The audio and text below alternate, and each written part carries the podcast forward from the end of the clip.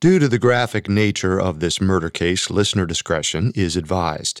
This episode includes dramatizations and discussions of murder, assault, and suicide. We advise extreme caution for children under 13.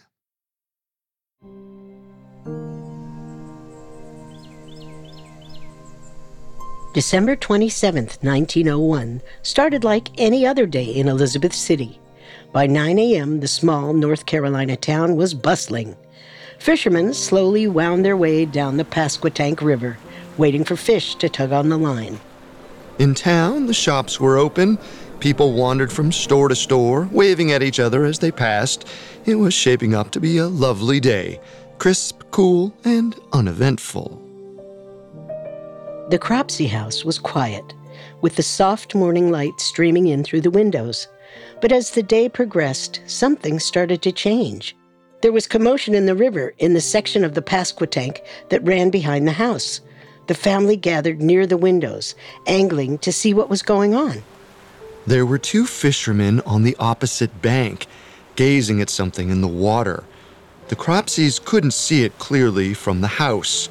It was large and pale, a ghostly figure bobbing in the tide. But in an instant, Recognition washed over the Cropsey family with terrifying clarity. It was a body, a woman's body. By this point, it had been over a month since 19 year old Nell Cropsey disappeared from her home. Everyone suspected Jim Wilcox, Nell's ex boyfriend. But without finding Nell, the investigation couldn't continue. So much time had passed that practically everyone, including her own family, had given up hope of ever finding her. After so much time waiting, it seemed impossible that Nell could reappear like this, so close to home. Could it really be her? The Cropsey family watched in abject horror as the fishermen slowly maneuvered their boat around the body, heading for the shore. But Mrs. Cropsey was not interested in waiting. She rushed to the beach, intercepting the fishermen as they docked their boat. The rest of the family looked on, watching as she met the men at the beach.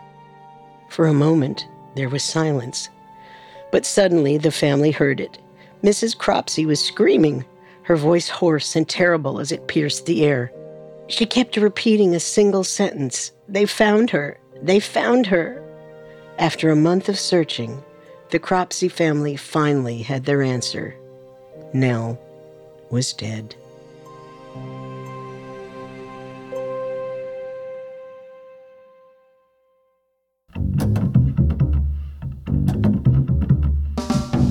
Welcome to Solved Murders True Crime Mysteries, a Spotify original from Parcast. I'm your host, Carter Roy. And I'm your host, Wendy McKenzie. Every Wednesday, we step into the world of true crime's most fascinating murder cases and tell the tale of how real life detectives close the case. You can find episodes of Solve Murders and all other Spotify originals from Parcast for free exclusively on Spotify. This is our second episode on the murder of Nell Cropsey. Last week, we covered Nell's disappearance. This week, we'll cover the case's mysterious conclusion and how the memory of Nell Cropsey haunts Elizabeth City to this day.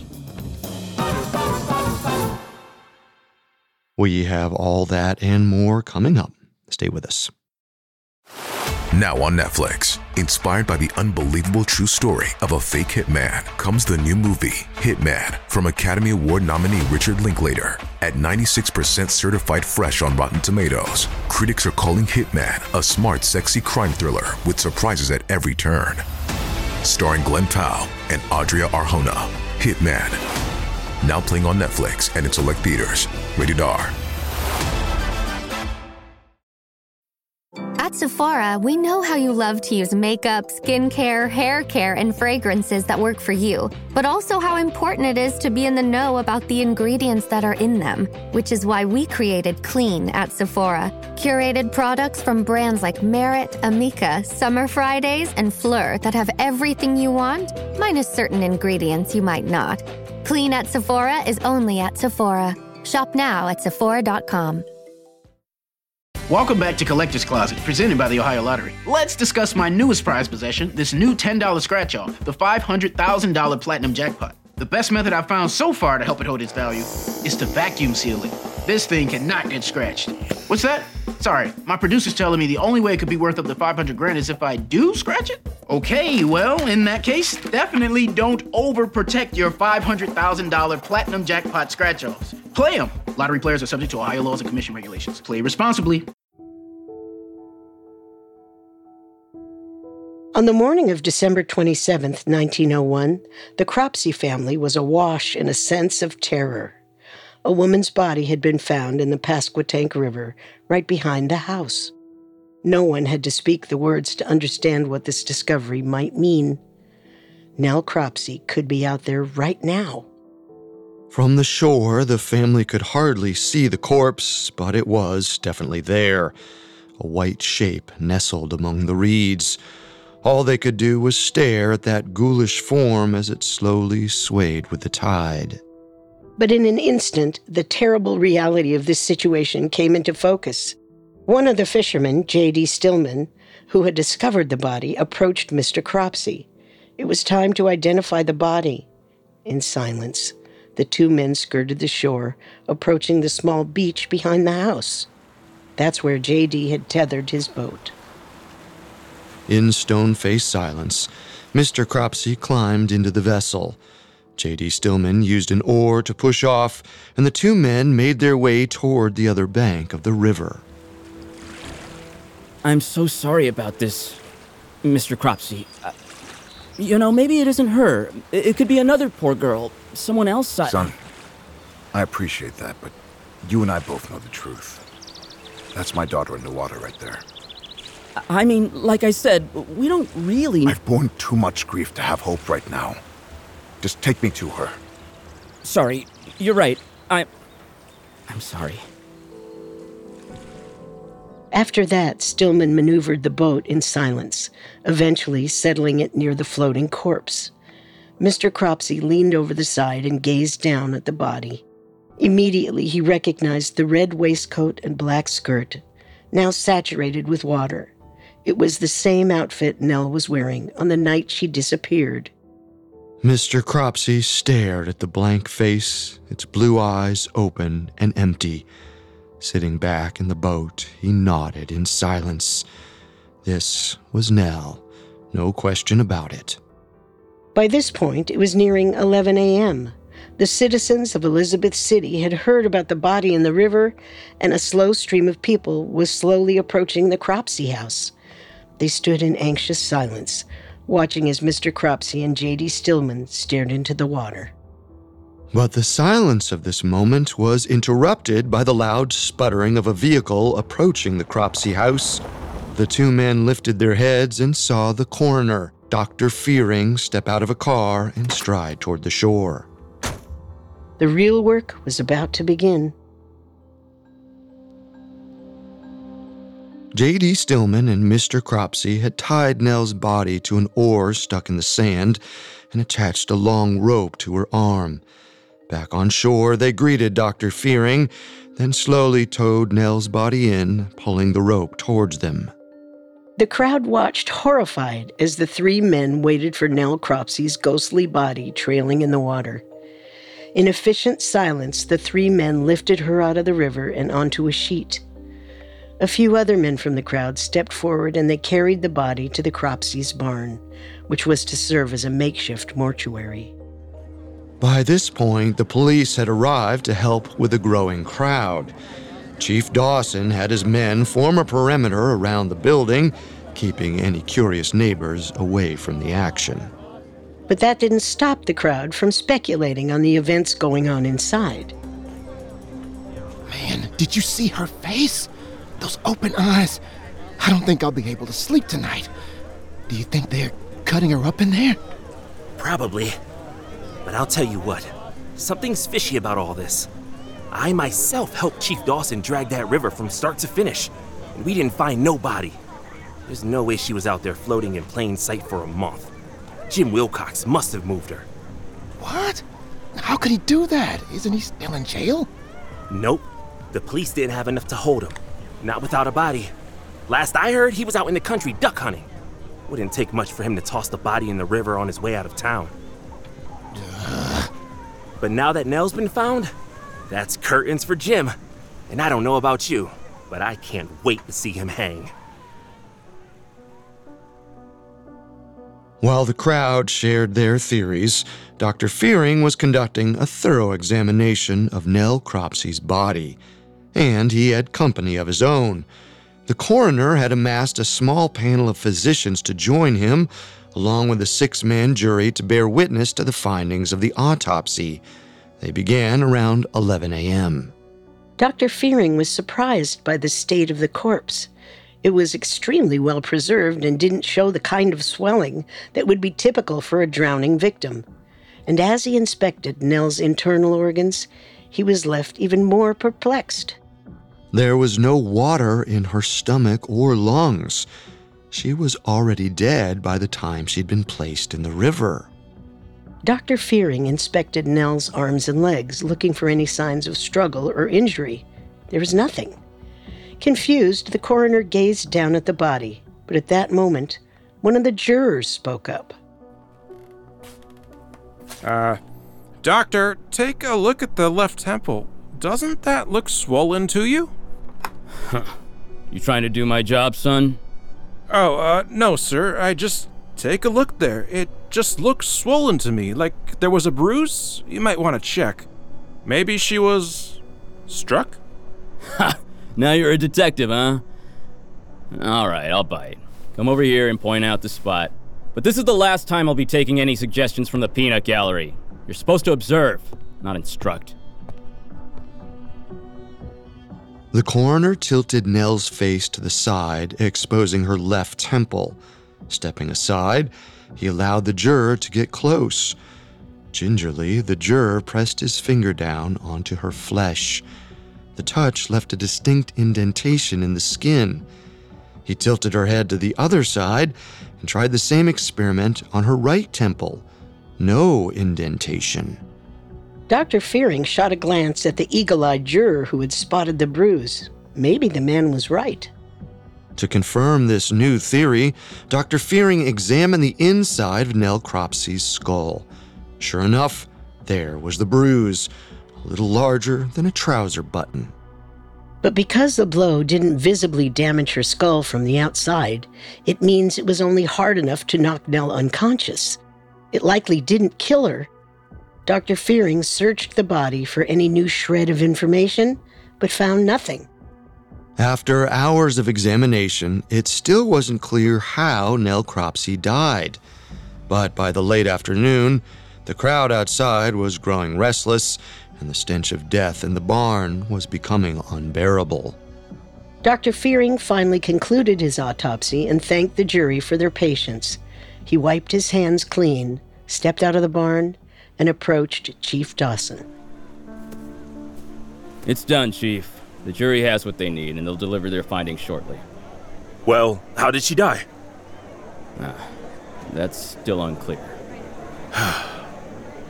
To tell you the truth, I don't know if it makes much of a difference. I mean, look at this mob. Last time I counted, there was around 2,000 people out here. I don't think they care how she died. They just care who killed her. And Jim Wilcox is your man, right? Nobody else fits the profile. I'm about to send Sheriff Reed out to pick him up right now. I just hope we can get to him before this lot does. I'd like to avoid a lynching in this town. With that, Chief Dawson called out to the mass of people loitering on the Cropsey estate. He told them to leave, that the show was over. There would be more information later, but it wasn't worth sticking around. The people of Elizabeth City did as they were told, but that didn't stop the gossip from spreading. Some people falsely claimed to have seen the body up close. They said Nell's neck was broken and that her skin had been eaten away by crabs. None of it was true, but that didn't matter. The townspeople were angry, shocked, and horrified by the events of the day, and the more these gruesome rumors spread, the angrier people became. Whatever mournfulness they felt for Nell Cropsey had crystallized into white hot rage. Someone had to answer for Nell Cropsey's death, and the citizens of Elizabeth City knew just the person.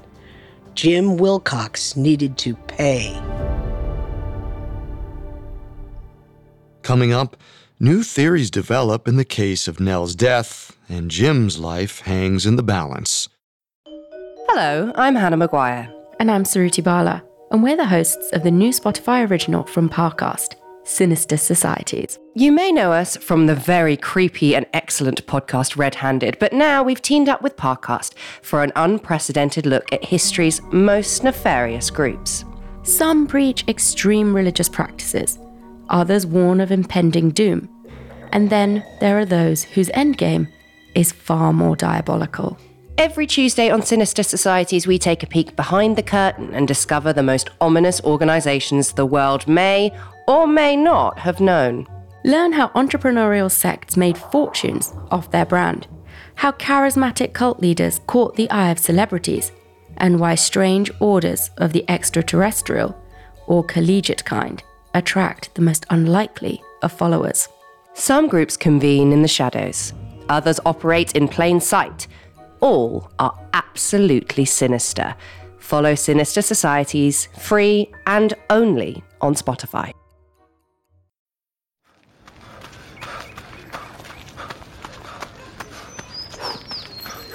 Going for your first ever run around the park.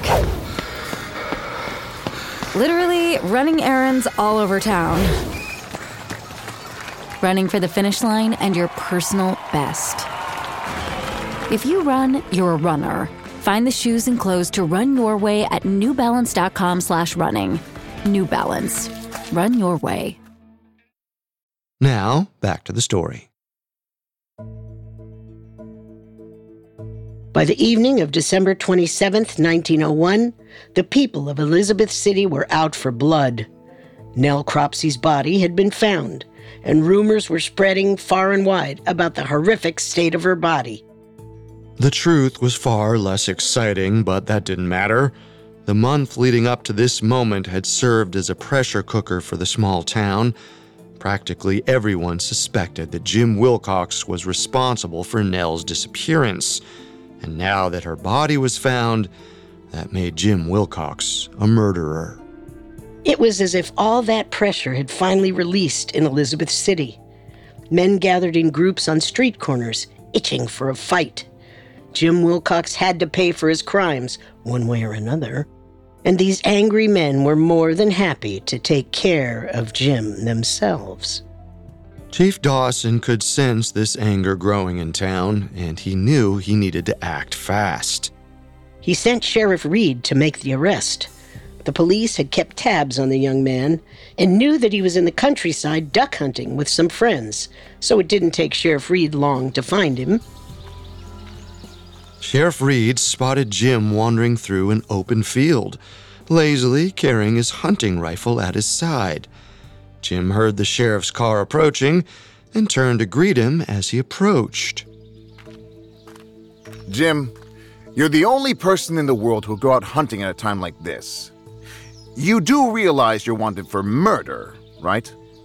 Sheriff, tell me you didn't come all the way out here to rag on me about that whole mess. I'll do you one better. I'm here to arrest you. They found Nell's body today in the river. Wait, what? Nell's dead? Yes, she's dead, which I'm sure you already knew. You can pretend all you want, but I'm still going to arrest you. But I didn't do anything! I didn't kill her! If that helps you sleep at night. Now, come on, get in the car. There's a couple thousand people ready to rip you to shreds, and it's my job to get you to jail in one piece. And Sheriff Reed was right about that. As the police car returned to Elizabeth City, it was regularly stopped by angry crowds of people shouting obscenities at Jim Wilcox. After a long, slow journey, Jim was finally placed in a cell in the Elizabeth City jail. But even this wasn't enough to quell the fury of the townspeople outside. They screamed through the afternoon and into the night. The mob was so worked up that Chief Dawson waited until the following morning to release the jury's findings from the autopsy. Hopefully, a night's rest would give the people of Elizabeth City enough time to gather themselves. So, the following morning, Dr. Fearing's findings were published in print and disseminated throughout town. The document was even read aloud in the town square as a growing crowd listened intently. In the report, the jury declared that Nell Cropsey had been killed by a blow to the head and by drowning in the Pasquotank River. But that wasn't all. Usually, statements like these avoid any formal indictment of the man responsible for the crime, but not this time. The jurors named Jim Wilcox as a suspect, urging local authorities to investigate him. At the end, they added that Jim should be held in jail until that investigation was concluded. This was the confirmation that the people of Elizabeth City had been hungry for. In their minds, the report justified their growing hatred and fury towards the young man. He was a murderer, no doubt about it. Now that Jim was in jail, he was safe from the mob of vengeful townspeople outside. But as he sat in his cell, rumors continued to circulate, and each one was more outlandish than the last. I don't think Jim did it alone. He must have had help. Well, I heard that he had another man floating down the river in a boat that night. They timed it just right so that the boat would land on the beach right at 11 o'clock. Then, Jim lured Nell to the porch, whacked her over the head, and dragged her to the boat. You know what? You might be right about that. Mr. Parker's been saying that he saw Jim walking with a woman that night, and there was some guy walking behind them all creepy like. That has to be it. Exactly. Ugh. What a creep. There's no way that Jim Wilcox is getting out of this one. Good riddance.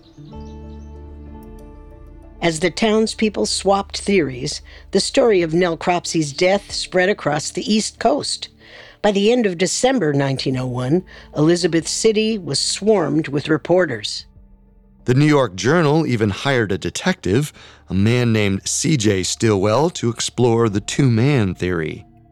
Detective Stillwell began interviewing local men who had been on the river on the night of Nell's disappearance. And slowly, after talking to a tugboat captain, this two man theory began to take shape. You were on your boat that night, correct? Yes, sir. I was on the Pasquotank, not far from the Cropsey house. That's why I saw the men. All right. Describe exactly what you saw. Uh, well, it was dark, so I didn't see too good, but from what I could tell, there were two people in a skiff floating over yonder. Must have been around 11 p.m. on that night, November 20th. And these were two men? You didn't see a lady with them? No, I don't think so. Just two men, floating out there in the dark. Still sends chills down my spine just thinking about it. To think that I might have seen. You very well may have, but either way, you're a big help. Another two man theory was based on Mr. Cale Parker's eyewitness account of seeing a man and a woman walking near the Cropsey house that same night. Mr. Parker claimed that a second man was following the couple from a short distance. He had a hard time remembering exactly when he had seen this strange trio walking in the dark, but it could have been any time between 10 and 11 p.m. These two reports weren't exactly damning pieces of evidence. There was no hard proof that placed Jim in a boat, and nothing to tangibly suggest that another man was present at the time of Nell's disappearance. No one even had any idea who this mysterious second man was, but it was good enough for a trial. At this time in history, circumstantial evidence was taken far more seriously than it would be today. So these claims, coupled with the growing resentment against Jim Wilcox, were sufficient to get the ball rolling on his murder case. The trial wouldn't begin until March 13th, which gave the prosecution ample time to organize their case. The head of the operation was the local solicitor, a man named George Ward. Ward had witnessed the tidal wave of hatred that the people of Elizabeth City felt toward Jim. Even as the winter months passed, the visceral anger toward this young man never budged, and Ward saw himself as the perfect person to lead this mob toward justice. Along with the accounts of the tugboat captain and Mr. Parker, Ward used evidence gathered by bloodhounds back in November, The hounds had picked up on the young woman's scent and traced it from her porch towards the river. Again, this wasn't the most tangible proof. That trail could have been from any day, any moment where Nell Cropsey had walked from the front porch of her house toward the beach. But to Ward, this was a nail in Jim Wilcox's coffin. As the prosecution formed their case against Jim, reporters swarmed the Elizabeth City jailhouse, desperate to hear the young man's perspective. But as usual, Jim refused to admit any guilt. Jim, to put it plainly, things aren't looking good for you. Care to comment on the theory that you had help on the night that Nell Cropsey disappeared? No. Why would I have anything to say about that?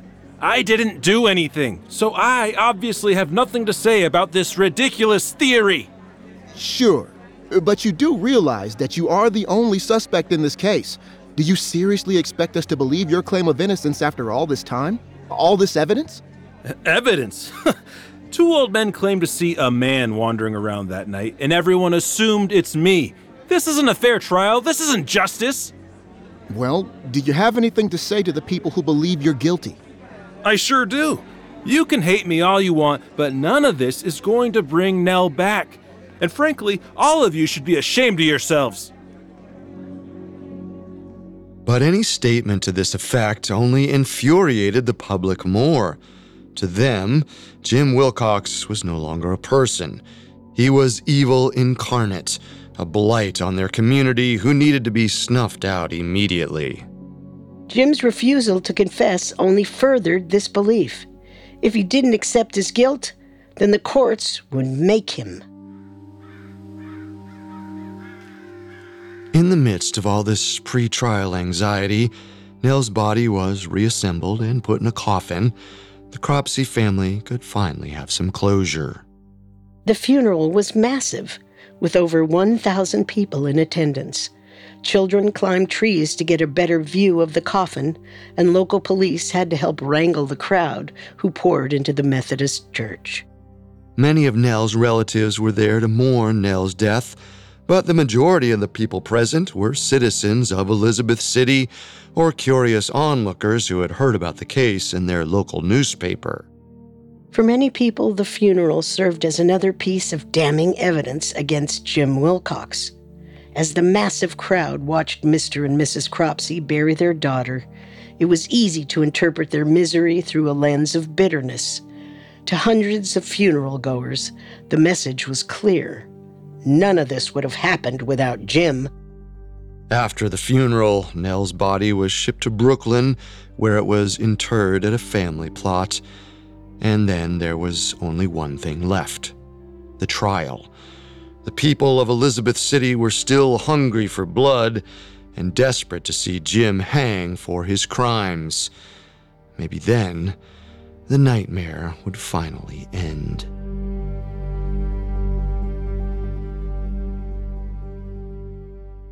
Coming up, Jim stands trial, and the legacy of Nell Cropsey lives on. Awaken your senses with a curiously refreshing Hendrick's Cucumber Lemonade. Curious how? Cue the aroma. Marvelous. Cue the taste. Magnificent. Cue the cucumber. That's the refreshing secret. Hendrick's is uncommonly crafted with cucumbers, roses, artistry, and imagination. Other gins are ordinary, but Hendrick's is Refreshingly curious. Discover Hendrick's Gin cocktail recipes at hendricksgin.com. Please drink the unusual responsibly. Hendrick's Gin, 44% alcohol by volume. Bottled and imported by William Grant & Sons, New York, New York. Copyright 2024. Why is it that with sparkling water, I'm always playing guessing games with what flavor I'm drinking? Is it citrus? Is it aluminum can flavored? Mm, not sure. Sparkling ice, though, they really mean flavor. Like in your face flavor. Orange mango, black raspberry. Don't even get me started on the strawberry lemonade. Kiwi strawberry slid right into my taste buds DMs last night and let them know who's boss. No subtleties there, and no sugar either. But it does have vitamins and antioxidants. Find sparkling ice at a major grocery store or club retailer near you. Sparkling ice. Anything but subtle. And now, back to our story.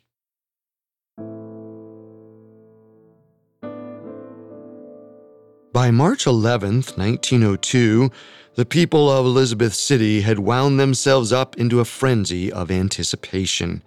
Finally, the murder trial of Jim Wilcox was set to begin. That day marked the formal indictment, where Jim would stand before a judge and declare his plea to the court. Inside, townspeople jostled each other for a better view.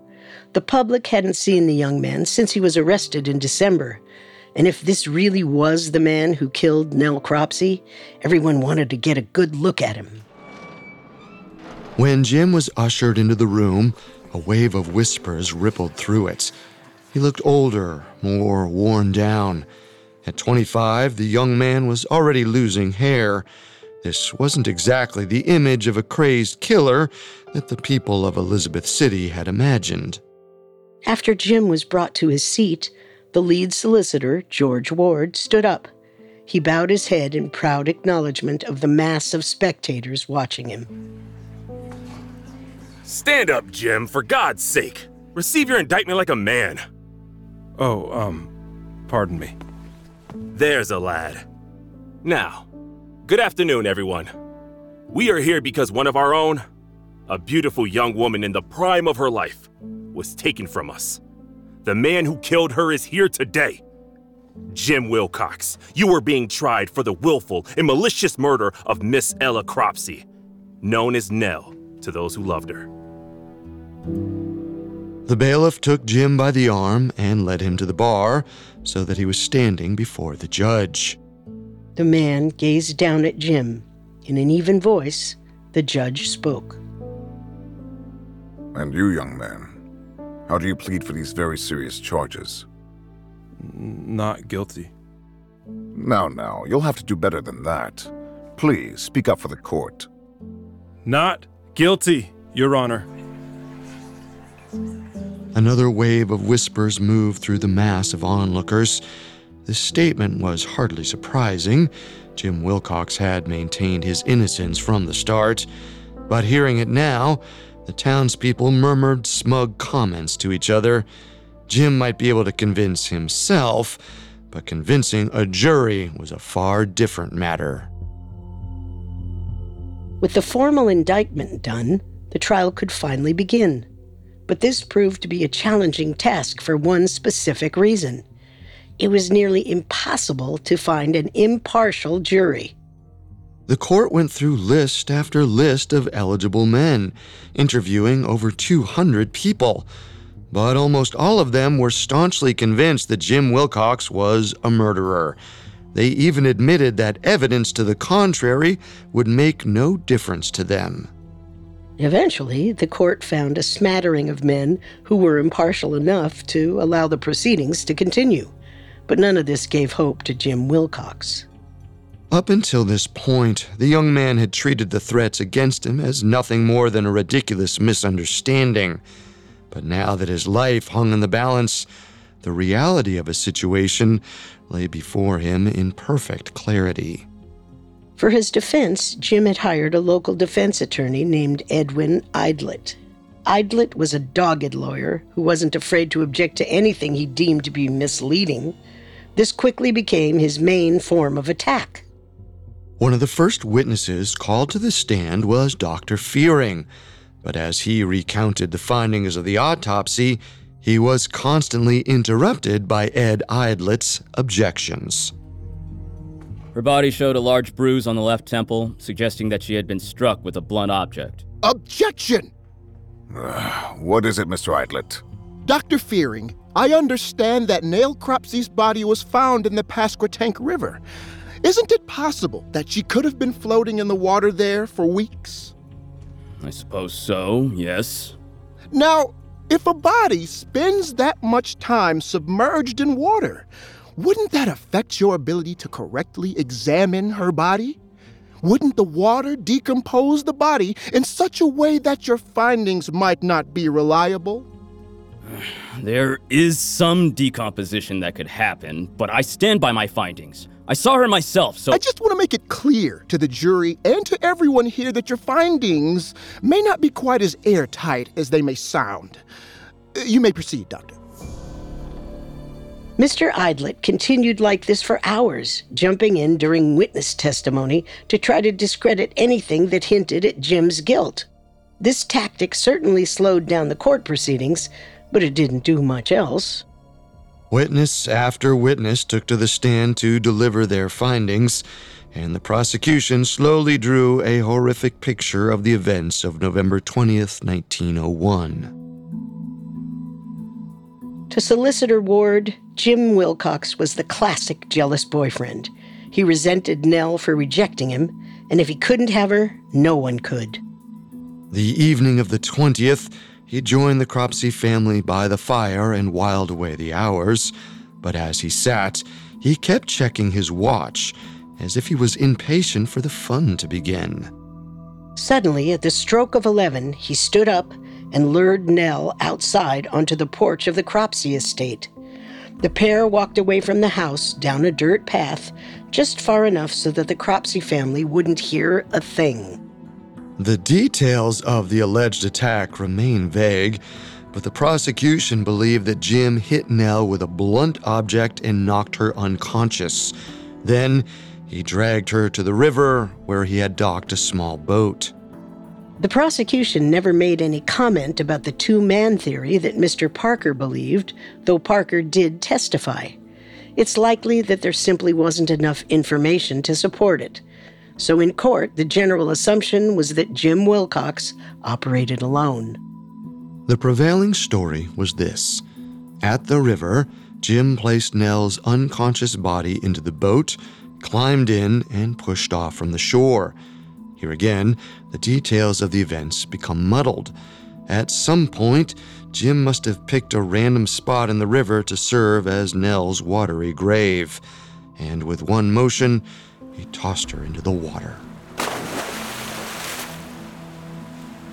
Throughout the investigation, people wondered if Jim Wilcox had tied weights to Nell's body so that she had no hope of waking up and floating to the surface. But Dr. Fearing found no lacerations on her wrists or ankles to suggest this.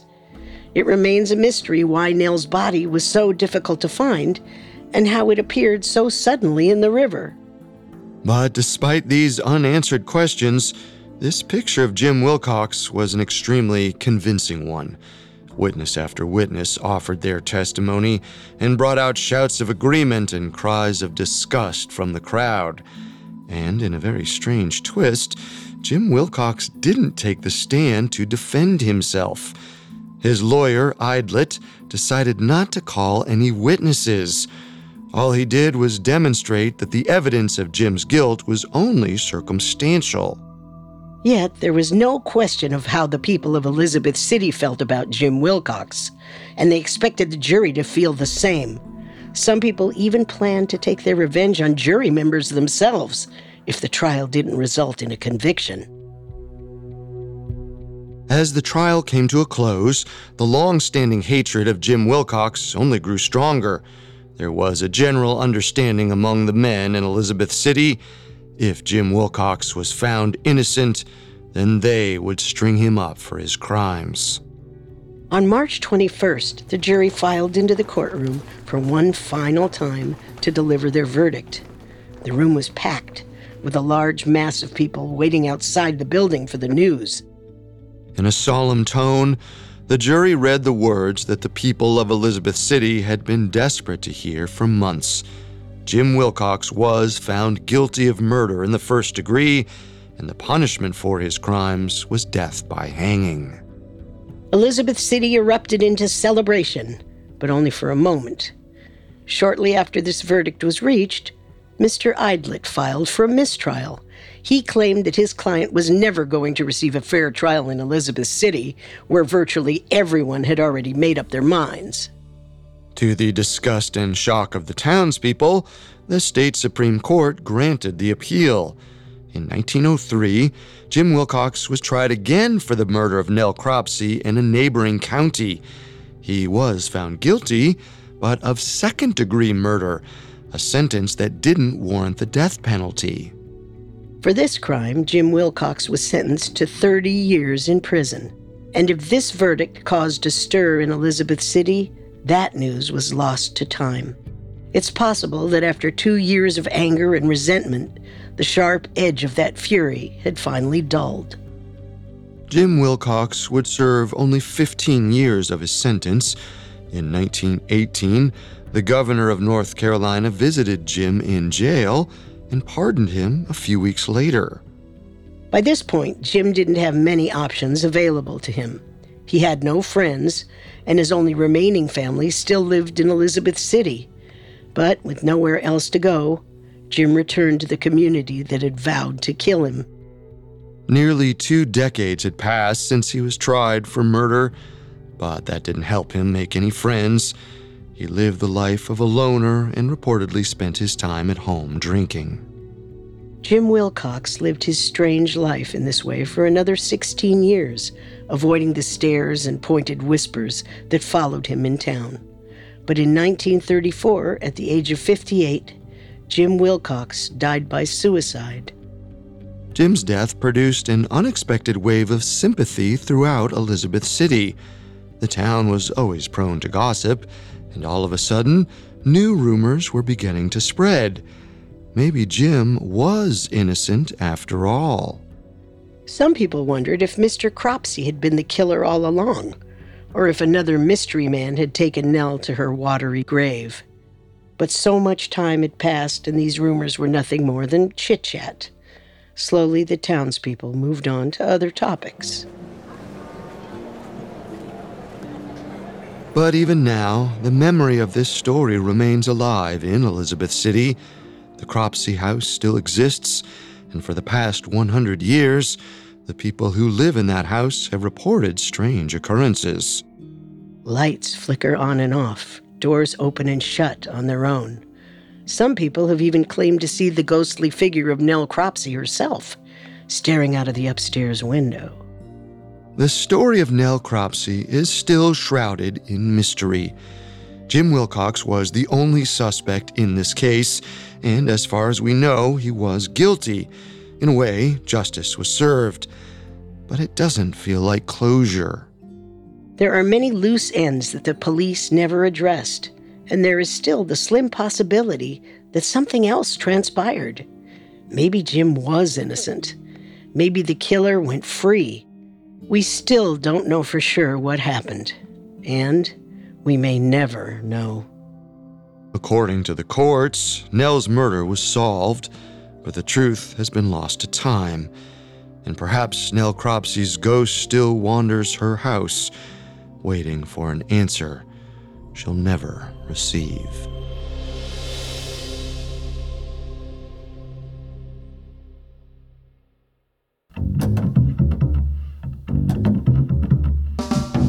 Thanks again for tuning into Solved Murders.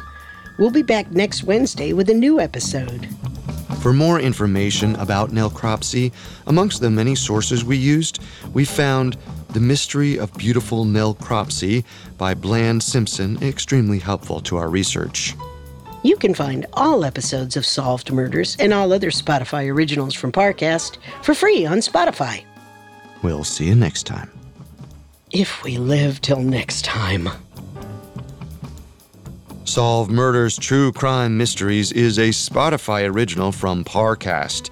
It is executive produced by Max Cutler, sound design by Michael Langsner, with production assistance by Ron Shapiro, Trent Williamson, Carly Madden, and Freddie Beckley.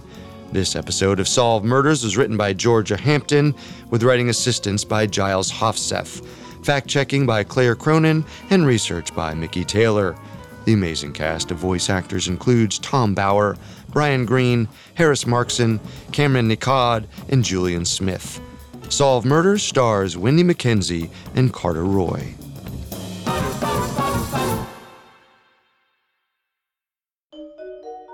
You aren't supposed to know about them unless they want you to. Powerful groups with their own very specific agendas. And if you find yourself on the inside, good luck getting out. Hi, I'm Hannah Maguire. And I'm Suruthi Bala. Join us every Tuesday for our new Spotify original from Parcast, Sinister Societies.